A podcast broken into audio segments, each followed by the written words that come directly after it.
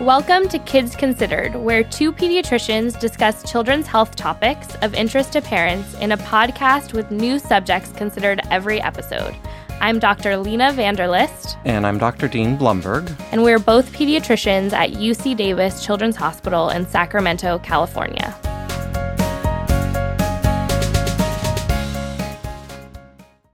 So, as pediatricians, there are some things that we pay close attention to that adult providers or even parents might really not think of paying that close of attention to.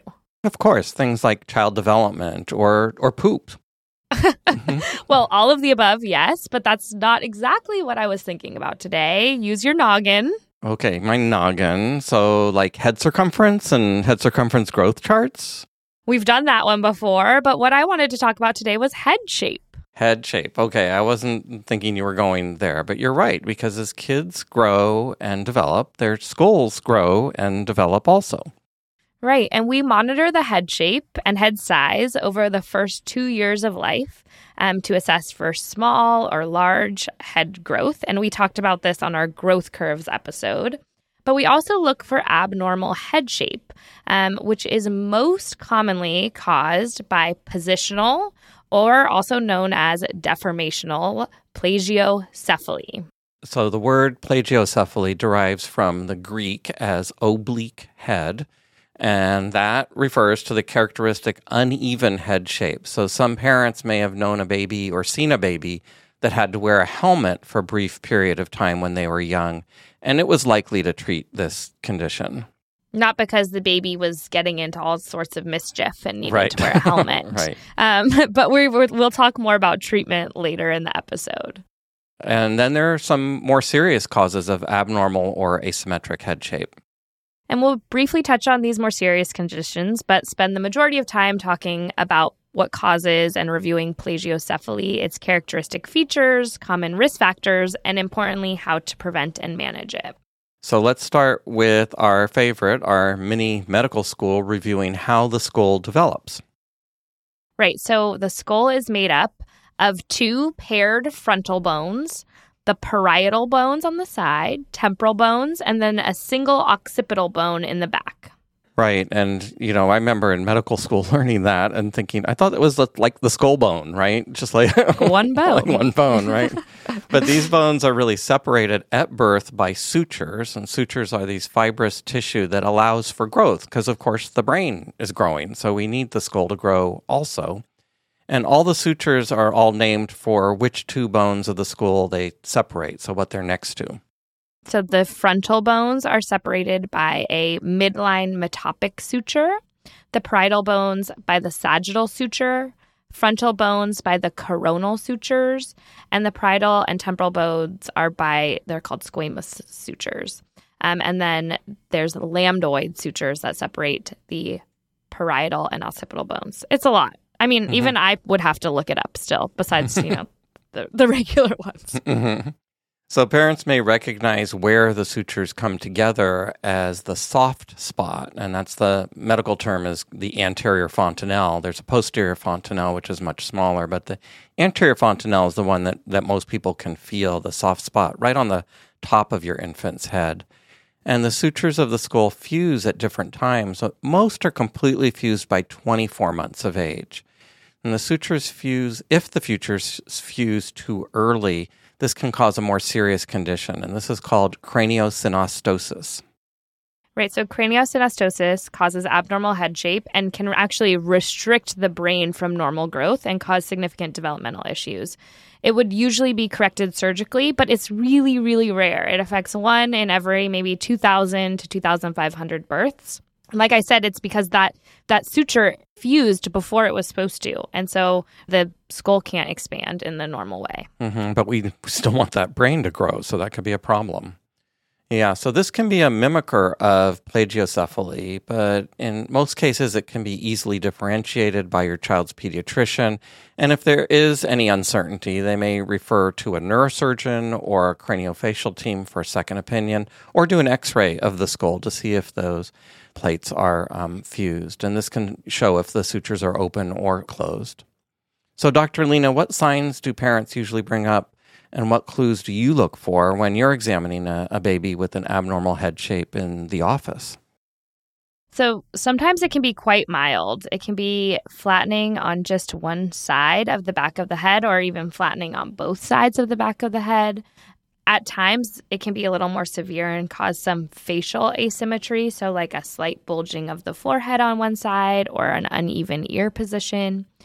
In positional plagiocephaly, and this is one of the things that we as as pediatricians learn, is to differentiate plagiocephaly from the more severe craniosynostosis you see flattening on one side, and on that same side, the ear is pushed slightly forward and the the forehead is more prominent um, on that side of the flattening. You kind of think of it as like everything is swooshing forward. That's how I remember it.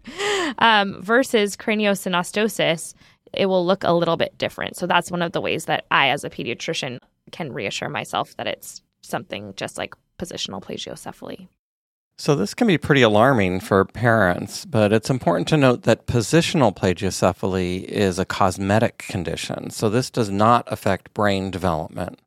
How common is this, is the positional plagiocephaly?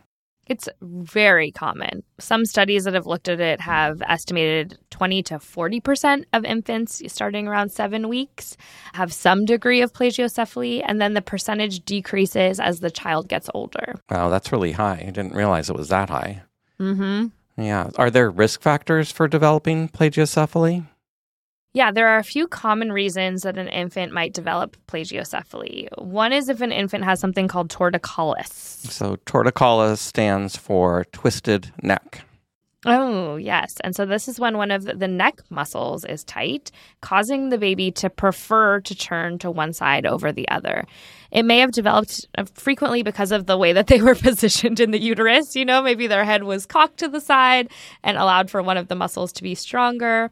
Um, and so you can imagine that if a baby is, let's say, always preferring to turn to the right, they're going to be putting more pressure on that side of the back of their head because they're laying on their back a lot and could result in flattening on that side.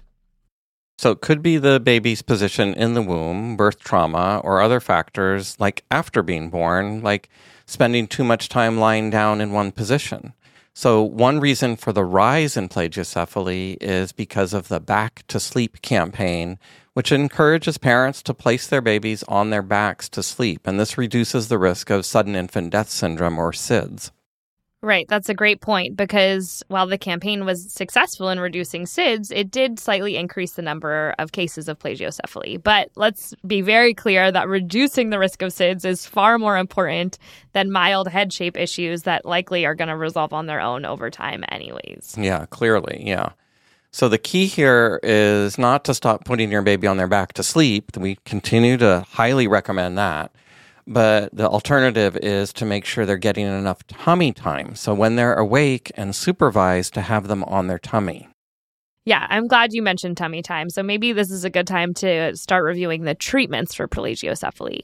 Supervised tummy time is an excellent way to spend time offloading the back of the head while developing the baby's motor development, right? Strengthening those neck and and trunk muscles. For newborns, you can aim for a few minutes at a time, several times a day. Parents love to do this on their chest, and that's a great place to do it. As they get older and stronger, they could spend more time on their on their tummies, ideally aiming for around, around 90 minutes per day. And that doesn't all have to be at once, right? no, that no. would be a bit much. right. Okay. And what about when they're sleeping? When they're sleeping, you want to continue to place them down on their back. But one thing parents may want to consider doing is switching the way that their head faces when they're in the crib. So, for example, if a baby always wants to turn to the right because that's where they look to see you in the bed next to them, you might want to flip them over so they're forced to turn left to look at you, if that makes sense. Mm-hmm. Yeah. Yeah. So, when torticollis is contributing to plagiocephaly, there's good evidence that physical therapy can be really helpful. So, physical therapy can improve neck muscle flexibility and strength, and that can also improve head shape over time. So, your doctor may start with some home exercises, and we've got a link with some common ones on our website with this episode. But if that alone doesn't help, if that doesn't work, then they may refer to a trained pediatric physical therapist. And then in some cases, when plagiocephaly is more severe or doesn't respond with measures like physical therapy, repositioning tummy time, a corrective helmet or band might be recommended. So these helmets, they're custom made orthotics and they work by applying gentle pressure on certain areas of the skull and then they relieve pressure from the flat spots to reshape the skull. And they are so cute. Mm-hmm. I mean, is there anything cuter than I mean, babies are just cute, but the babies in the little helmet. But do they actually work? Yeah, so that's one of the great debates in pediatrics. In one large study that was published in the British Medical Journal in 2014, so it's been a little while, did compare helmet therapy um, for infants versus no treatment at all for infants that had moderate to severe positional plagiocephaly. So, how do we know if it's moderate to severe? There's actually like tools that can measure the degree of angulation and like put it into one of these categories. And this study that looked at a lot of infants did not show any significant difference between the two groups, so the one that did wear the helmet and the one that did not. And both improved over time. Yeah, but other studies have argued that with severe cases of plagiocephaly that helmet therapy led to faster and more significant improvement. So, helmets are generally low risk and tolerated really well by infants. They are made for the individual child, and the time that they have to wear them per day increases gradually until they're wearing it like 23 hours out of the day. Pretty much wearing it all the time except for bathing, and that that's a lot. The duration of helmet therapy is unique for every child, but most will wear it for several months and then they'll be monitored every month to track their progress. So, what are the downsides to helmets? The most commonly are skin irritation and bad helmet odor, especially if you think about the kids wearing these like in the summer months in Sacramento when it's like 105 degrees outside. And parents also report pain associated with the helmet and feeling hindered from cuddling their child. Because the evidence for the benefit of helmets is mixed, some medical insurance companies will not cover them, especially for more mild cases. The good news is that most infants will have an improvement in their plagiocephaly once they start sitting unsupported, crawling, and spend less time on their backs. And then they'll be less and less noticeable as their hair grows in. So, in the end, whether or not your infant requires treatment for plagiocephaly with a helmet will be a collaborative decision made between the family, the physician, and overall is going to be a unique decision for each family. That wraps up today's episode on positional or deformational plagiocephaly. We want to thank Dr. Serena Yang, Division Chief of General Pediatrics here at UC Davis Children's Hospital, for reviewing today's episode. Although Dr. Lena and I take responsibility for any errors or misinformation. As always. So let's summarize the main points. Abnormal head shape is really common in infants, and the vast majority of these are caused by positional plagiocephaly. Your pediatrician will monitor the shape over time and ensure that there is no concern for other causes of abnormal head growth, such as craniosynostosis.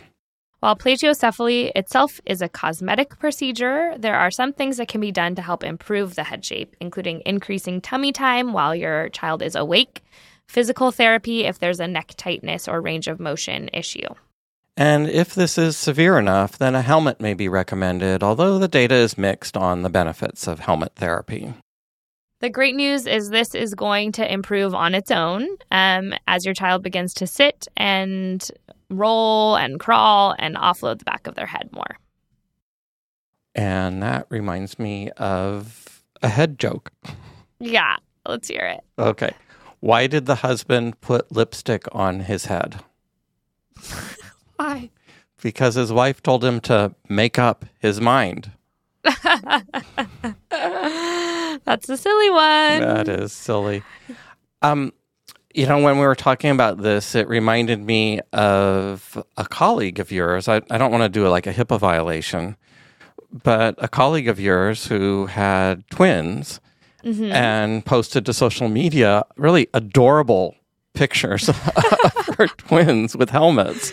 Yes, and totally. they were, you know, we were talking about how it interferes, but the way the way she posted on social media, these kids Yeah, just it looked seemed like they were- adorable, adorable in their helmets. and and really like I- I don't think it interferes. And and kids are so amazing. Like you think about having to wear a helmet for 23 hours a day. I'm just like I could not do that. But but they just are so accommodating and they're just like well i guess this is part of me now this helmet and i will say that she did struggle a lot with odor rashes under the helmet and so I think especially in summer, I always really weigh like the severity, the parents' concern. You know, I have to admit that I am not a helmet pusher in my own practice because I don't know. It's it's one of those things that's so mixed. I like to weigh like it, provide the parents with the information and and let them come to the decision on their own. Um, but they're so cute now. Like they can make them custom for them with like a baseball or like their name on it. And yes, she her her daughter was adorable, and I do think it did help her her daughter a little bit with her plagiocephaly. that wraps up this episode of Kids Considered.